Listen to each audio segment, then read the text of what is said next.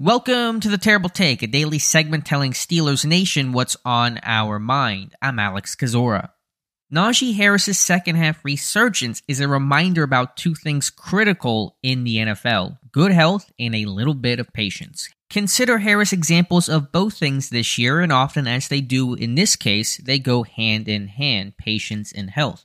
Harris had a tough start to the summer from one of his very first carries, injured on the first day of training camp. Held out until the preseason finale, he hurt his foot again in week one against the Bengals. Though he downplayed things, it's clear he's a different back now than what he was the first six weeks of the season. He's playing more to his style and size, downhill with power, but still showing plus vision.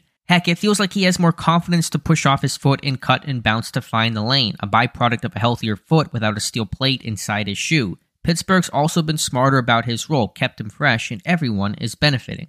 Understandably, Harris received criticism during his tough stretch to start the year. That's the nature of the game. Don't play well, and fans will notice. Even I began to get impatient, and I was one of his biggest supporters while half the internet called him Trent Richardson. It's one reason why I like to take the long view the entire season before coming to a conclusion.